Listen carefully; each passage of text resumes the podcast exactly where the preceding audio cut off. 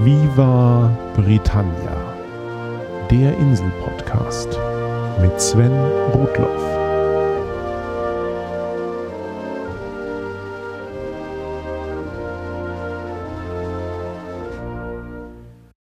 Herzlich willkommen zu Folge 55 von Viva Britannia, dem Podcast über Großbritannien und die Briten. Wie versprochen möchte ich etwa alle elf Folgen kurz innehalten, um Gesagtes zu kommentieren, Vergessenes nachzuliefern und Fehler zu beichten. Der englische Ausdruck für dies und das ist Bits and Bobs. In diesem Sinne, herzlich willkommen zur fünften Ausgabe der Viva Britannia Bits and Bobs. Vor über einem Jahr in Folge 26 habe ich über das britische Pfund gesprochen, sowohl als Gewicht als auch als Währung. Damals habe ich behauptet, dass die größte britische Banknote einen Wert von 50 Pfund Sterling hätte. Wer also 1000 Pfund Bargeld bräuchte, müsse sich mit einer Stückelung von 20 50 Pfund Noten zufrieden geben. Hörer Harris Tregot wies nun darauf hin, dass dies nicht ganz richtig ist. In Schottland, Nordirland, auf der Insel Jersey und in Gibraltar gibt es offiziell auch 100 Pfund Noten. Die sind aber zugegebenermaßen recht selten.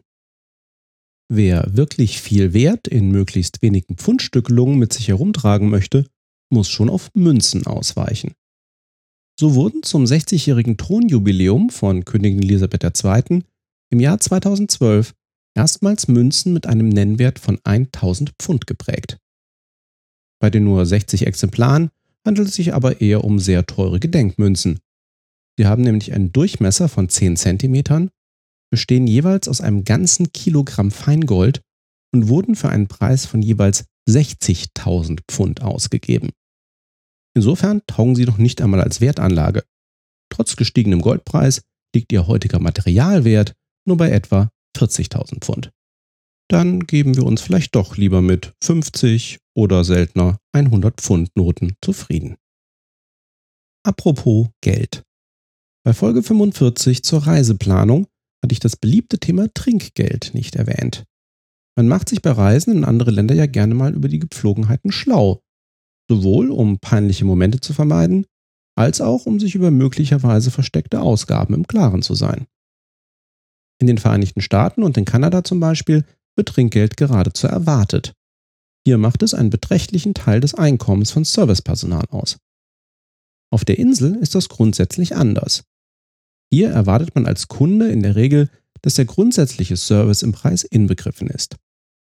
Besitzer von zum Beispiel Cafés müssen ihren Angestellten mindestens den gesetzlichen Mindestlohn zahlen und dürfen Trinkgelder nicht damit verrechnen. Insofern werden Trinkgelder in den meisten Fällen auch nicht erwartet. Dennoch ist es durchaus üblich, dass man im Taxi, allein schon aus Bequemlichkeit, wenigstens auf das nächste volle Pfund aufrundet. Und auch im Café kann man einige Münzen vom Wechselgeld liegen lassen. Bei besonders gutem Service darf es natürlich auch ein wenig mehr sein. Ich habe immer wieder in bester deutscher Manier versucht, britischen Bedienungen schon beim Bezahlen der Rechnung zu sagen, dass sie auf einen bestimmten aufgerundeten Betrag herausgeben sollen. In den meisten Fällen vergeblich. Man bekommt das genau abgezählte Wechselgeld auf einem Tellerchen präsentiert und dann ist es an einem selbst, wie viel man liegen lässt oder noch dazu gibt. Vier wichtige Hinweise gibt es aber noch. Erstens, beim Bestellen an der Theke im Pub gibt man grundsätzlich kein Trinkgeld. Näheres dazu habe ich schon vor 50 Folgen gesagt, wie die Zeit vergeht. Zweitens, wenn man sich im Hotel sein Gepäck aufs Zimmer tragen lässt, sollte einem das, wie überall in der Welt, schon ein paar Pfundmünzen wert sein. Drittens, in vor allem besseren Restaurants gibt es auf der Rechnung eine extra ausgewiesene Service Charge von 10 bis 15 Prozent der Rechnungssumme. Manchmal auch nur für größere Gruppen. Das muss auch schon auf der Speisekarte vermerkt sein. Die Service Charge gilt dann gewissermaßen als Trinkgeld. Man muss sie nicht zahlen, es wird aber erwartet, es sei denn der Service war nicht angemessen. Zusätzlich zur Service Charge auch noch ordentlich Trinkgeld zu geben, dürfte in den meisten Fällen aber zu viel des Guten sein. Und viertens, bei manchen Restaurants steht deutlich auf der Karte Service not included. Da kommt dann keine automatische Service Charge auf die Rechnung, aber der Hinweis ist eine direkte Aufforderung für ein Trinkgeld. Ob man dem nachkommt, ist aber immer noch einem selber überlassen. Auch zum Thema Reiseplanung sei kurz die Zeitumstellung erwähnt. Das könnte ich auch gleich noch beim Nachtrag zur Zeitepisode machen, aber hier passt es auch schon sehr gut. Die britische Zeit hinkt der mitteleuropäischen Zeit immer eine Stunde hinterher. Ist es bei uns 12 Uhr mittags, ist es auf der Insel erst 11. Dabei spielt heutzutage auch Sommer- und Winterzeit keine Rolle mehr. Seit 1996 sind die Sommerzeitregelungen in der Europäischen Union vereinheitlicht. Am letzten Sonntag im März werden die Uhren eine Stunde vorgestellt und am letzten Sonntag im Oktober wieder eine Stunde zurück. Die Sommerzeit in den meisten amerikanischen Bundesstaaten zum Beispiel beginnt zwei Wochen früher und endet eine Woche später als die Sommerzeit in Europa. In diesen Wochen kommt es also immer wieder zu größeren oder kleineren Zeitunterschieden. Von der Insel trennt uns hier in Mitteleuropa aber immer konstant eine Stunde. In Folge 46 habe ich mich mit dem englischen und schottischen Rechtssystem beschäftigt. Eine Besonderheit des schottischen Systems habe ich damals nicht erwähnt.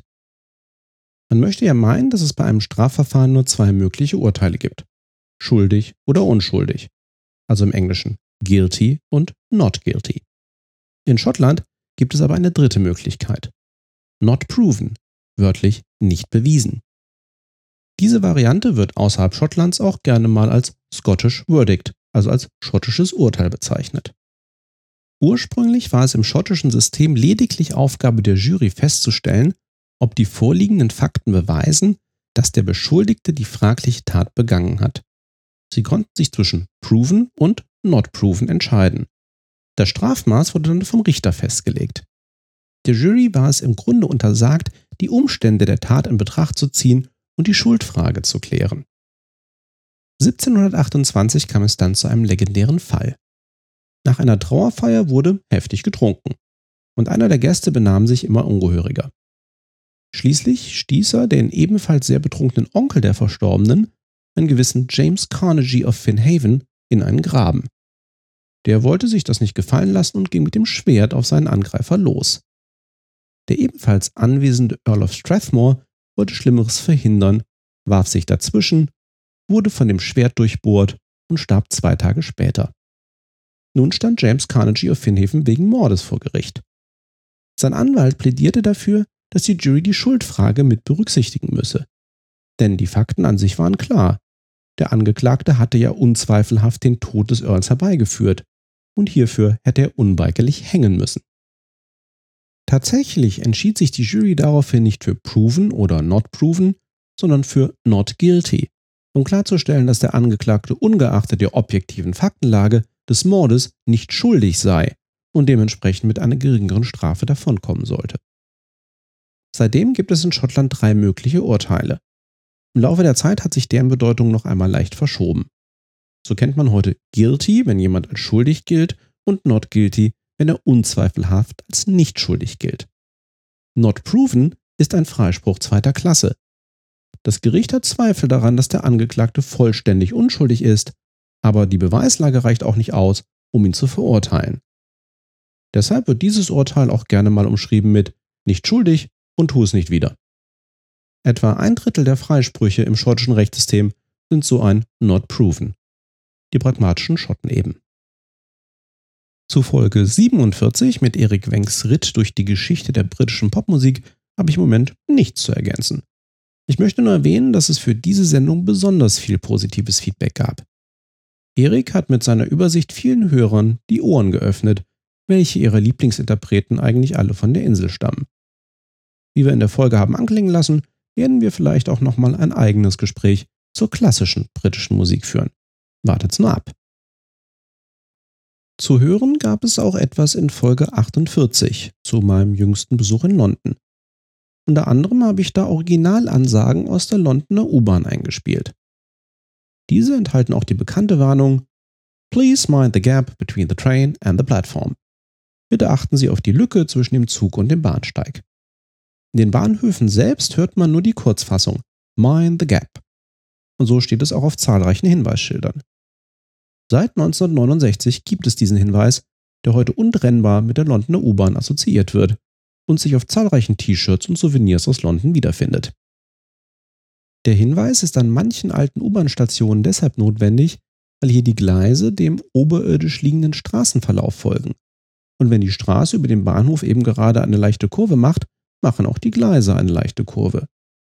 Da die U-Bahn-Waggons aber nun einmal gerade sind, entsteht an manchen Stellen zwangsläufig ein größerer Spalt zur Plattform. Ein weiterer, später hinzugekommener Grund ist der, dass an manchen Bahnhöfen die Gleise zwar gerade sind, aber dafür Züge mit unterschiedlichen Bodenhöhen halten und sich deshalb die Tritthöhe zwischen Zug und Plattform unterscheiden kann. Die klassische Ansage von 1969, die heute noch auf einigen Linien in Gebrauch ist, stammt von dem Tontechniker Peter Lodge. Der sollte eigentlich nur die von einem eigens engagierten Schauspieler gesprochene Ansage aufnehmen. Der Schauspieler wollte aber regelmäßige Tantiemen für die Nutzung seiner Stimme und das lehnte die U-Bahn-Gesellschaft ab. Daraufhin nahm man stattdessen die Probeansagen von Peter Lodge, die dieser nur aufgenommen hat, um seine Geräte einzupegeln. Mittlerweile gibt es zahlreiche andere Aufnahmen der berühmten Ansage. So war jahrzehntelang auf der Northern Line die Stimme des Schauspielers Oswald Lawrence zu hören, der 2001 im Alter von 80 Jahren verstarb. Zuletzt war seine Ansage bis 2012 noch an der Station Embankment im Einsatz. Dann wurde sie bei einer Modernisierung des Lautsprechersystems von der Betreibergesellschaft ersetzt. Aber nur für kurze Zeit. Die Witwe des Schauspielers wandte sich an Transport of London, ob sie nicht noch eine Kopie der alten Aufnahme bekommen könne. Sie sei immer wieder zu Embankment gefahren, nur um die Stimme ihres Mannes noch einmal zu hören. Transport of London war so von der Geschichte angetan, dass sie nicht nur die gewünschte Aufnahme auftrieben, sondern sie auch in die neue Anlage einprogrammiert haben. Zu London hat Hörer Christian Dillenburger auch noch drei Tipps geschickt. Als Bar und Aussichtspunkt gleichermaßen empfiehlt Christian die Paramount Cocktail Bar im 32. Stock des Centerpoint Hochhauses direkt an der U-Bahn-Station Tottenham Court Road. Das 1966 fertiggestellte Centerpoint war eines der ersten Hochhäuser der Stadt. Mit 117 Metern ist es heute nur noch gerade so unter den Top 30 der höchsten Gebäude Londons. Dennoch hat man von der Aussichtsplattform im 33. Stock einen hervorragenden Blick über die Stadt. Die Paramount Bar war legendär dafür, dass man hier schon früh morgens frühstücken, fotografieren und bei Bedarf auch Cocktails trinken konnte. Doch leider muss ich Christian und euch alle enttäuschen. Die Bar hat nach sechs Jahren just zum Jahresende ihre Türen geschlossen. Nach einem neuen Pächter wird noch gesucht. Christians zweiter Tipp ist aber nach wie vor geöffnet und alles andere wäre auch unverzeihlich. Im Regency Café fühlt man sich in die 1940er zurückversetzt. Mehr Kantine als gemütliches Café ist es im Art Deco-Stil erbaut. Immer noch original weiß gefliest und die Tische sind aus Resopal. Das Ganze ist seit 30 Jahren unter der Regentschaft einer italienischen Einwandererfamilie. Serviert wird klassische englische Hausmannskost. Vom ordentlichen Frühstück bis zum hausgemachten Steak Pie. Der dort servierte Tee wurde vom Daily Telegraph einmal so beschrieben. Ein ordentlicher Arbeitertee, der Stoff, der einst die britischen Docks, Fabriken und Stahlschmelzen antrieb. Ein Becher rein flüssigen Kupfers.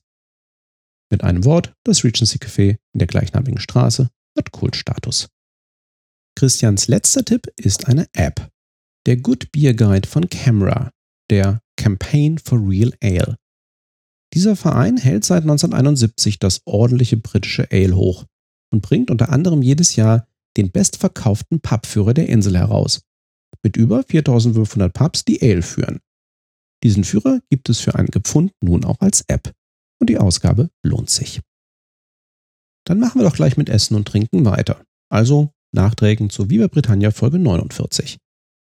Damals hatte ich auch vom High Tea gesprochen, der im Gegensatz zum klassischen Afternoon Tea mehr ein Abendessen denn ein Tee trinken bezeichnet. Nach einer Theorie bezieht sich die Bezeichnung High dabei auf die fortgeschrittene Tageszeit. Hörer Hanno Krampe schreibt dazu sinngemäß, ich selber habe mal gehört, dass die Erklärung des Namens auf der Sitzposition beruht.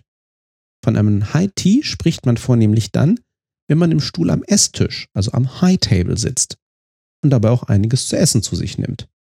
Während man vom Low Tea spricht, wenn man den Tee eher in niedrigeren Sesseln am Salontisch, dem Low Table, genießt. Dazu kann ich nur sagen, ja, diese Theorie habe ich auch gelesen und sie ist naheliegend. Heute gehen die Begriffe ohnehin wild durcheinander. So bezeichnen die meisten Hotels ihre besonderen Afternoon Teas nur deswegen als High Tea, weil sie viele Gäste aus Übersee haben und das Ganze damit noch aristokratischer und wertiger klingt. Wie dem auch sei, Tee ist immer eine gute Idee.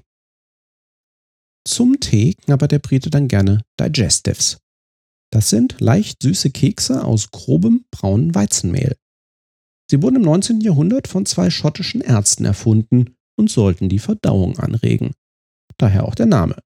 Digestive Biscuit, Verdauungskeks.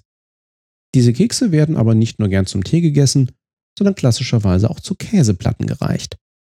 Zerbröselt findet man sie auch als Zutat in vielen Rezepten, besonders als Bodengrundlage für Käsekuchen oder Desserts.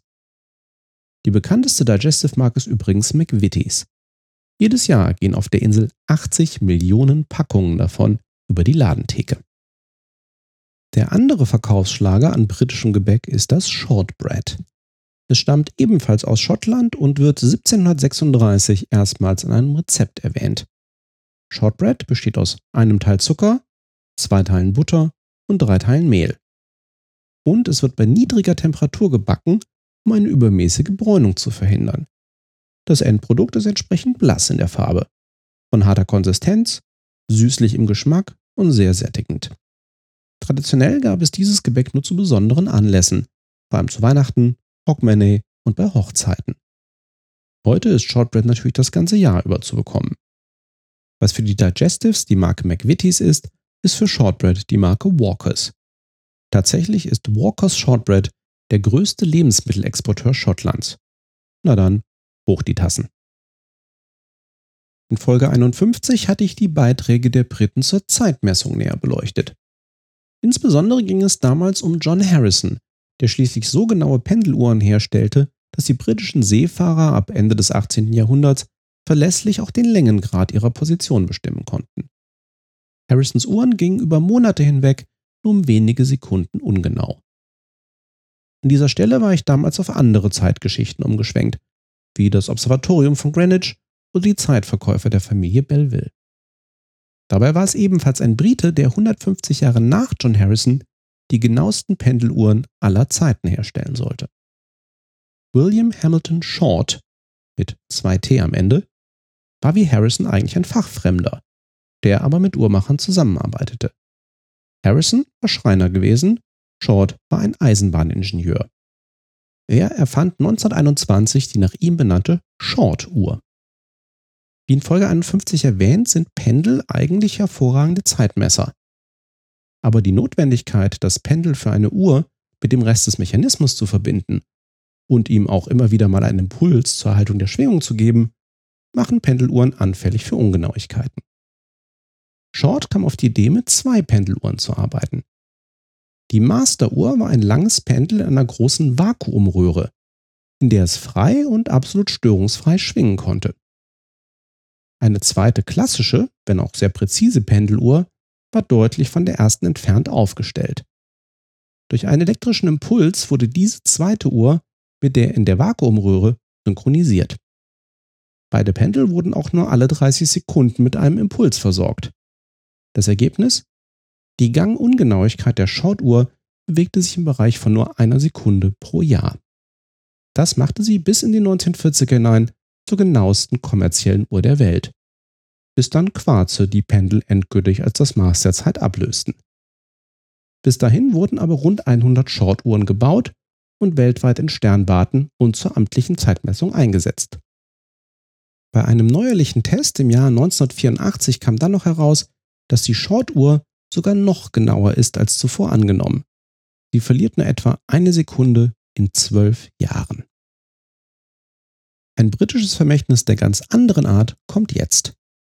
In Folge 52 hatte ich das bewegte Leben von Winston Churchill geschildert. Unter den zahlreichen Artikeln, die zu seinem 50. Todestag auch in Deutschland erschienen, fiel mir eine Schlagzeile besonders auf. Am 12. März wird in Dorset eine Fiole mit Churchills Blut versteigert. Wie es dazu kam?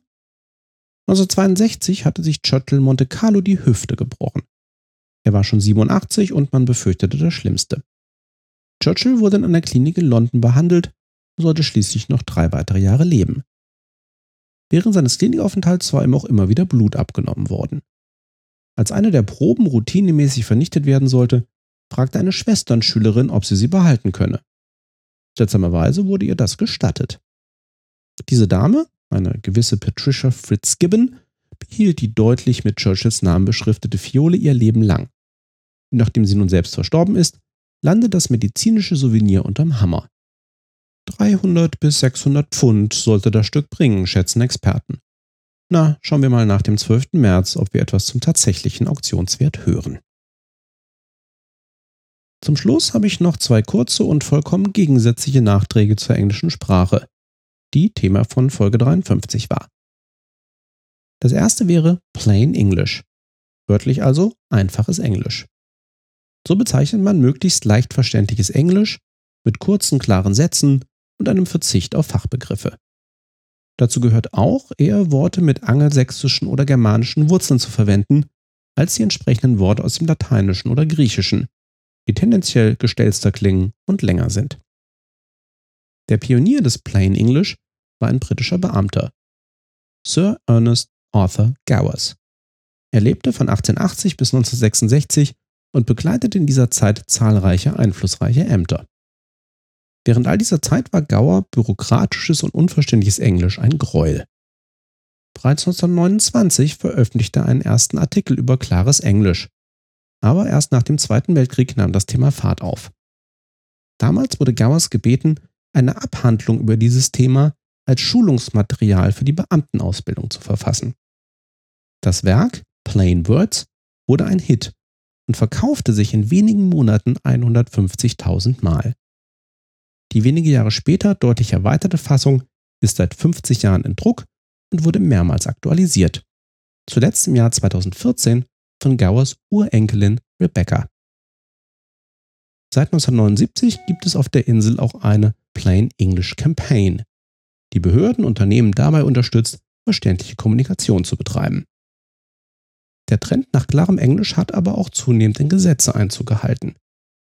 So gilt seit 1999 auf der Insel, dass möglicherweise unverständliche Passagen in Verträgen im Zweifelsfall grundsätzlich zugunsten des Konsumenten ausgelegt werden. Alles in allem hat Plain English dazu geführt, dass offizielle Dokumente und insbesondere die Internetseiten von britischen Behörden im Allgemeinen sehr gut zu verstehen sind.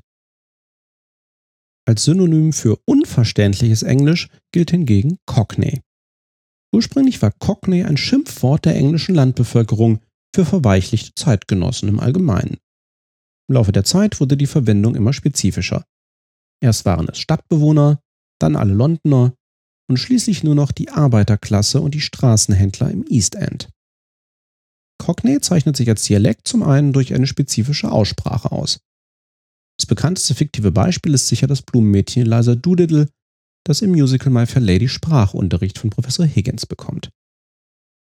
Prominente Briten, deren Mutterdialekt Cockney ist, sind zum Beispiel die Schauspieler Michael Caine, Gary Oldman und Ben Kingsley und Musiker wie Amy Winehouse, Phil Collins oder die Sex Pistols. Noch bekannter ist Cockney jedoch durch seine Verwendung besonderer Reimwörter, den sogenannten Cockney Rhyming Slang. Dabei wird das Wort, das man ausdrücken will, durch einen mehrteiligen Ausdruck ersetzt, der sich auf dieses Wort reimt. Ein Beispiel. Auf Pocket reimt sich Skyrocket. Und so sagt man in Cockney für es ist in meiner Tasche einfach It's in my skyrocket. Komplizierter wird das Ganze oft noch dadurch, dass man nicht den ganzen Ersatzausdruck ausspricht, sondern nur das erste Wort davon. Das heißt, noch nicht einmal das sich reimende Wort wird mehr genannt. Wieder ein Beispiel. Auf Head reimt sich Loaf of Bread. Wenn man also jemanden Cockney mitteilen möchte, er solle doch seinen Kopf gebrauchen, sagt man Use your loaf. Alles klar? Dann schaut euch als nächste Stufe mal einen Film wie Lock, Stock and Two Smoking Barrels, im deutschen Bube, Dame, König, Gras, von Guy Ritchie im englischen Original ohne Untertitel an. Viel Spaß dabei. I will go get the Britneys in for the party. Oder zu Deutsch, ich gehe dann mal das Bier reinholen. Kurz vor Aufnahme dieser Folge erreichte mich dann noch eine E-Mail von Melanie Ryan. Sie korrigierte meine Aussprache des Stadtteils in London, in dem man den Borough Market aus der London-Folge findet. Die Gegend schreibt sich zwar Southwark, aber spricht sich natürlich typisch britisch Southwark. Damit soll es für heute reichen. Zum Schluss möchte ich noch allen Hörerinnen und Hörern danken, die mich bereits auf Patreon unterstützen. Wir kommen dem ersten Meilensteinziel schon recht nahe.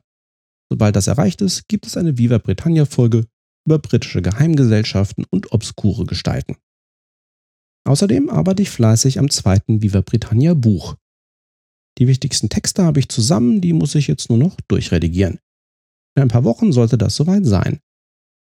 Sobald ich mich mit dem JMB Verlag, dem Verlag, dem Podcaster vertrauen, auf einen Erscheinungstermin verständigt habe, gebe ich euch Bescheid. In zwei Wochen gibt es dann erstmal die nächste Episode. Da werden wir dann wieder etwas nachdenklicher. Es geht nämlich um das schwierige Thema Nordirland. Bis dahin, thanks for listening, cheers and bye bye.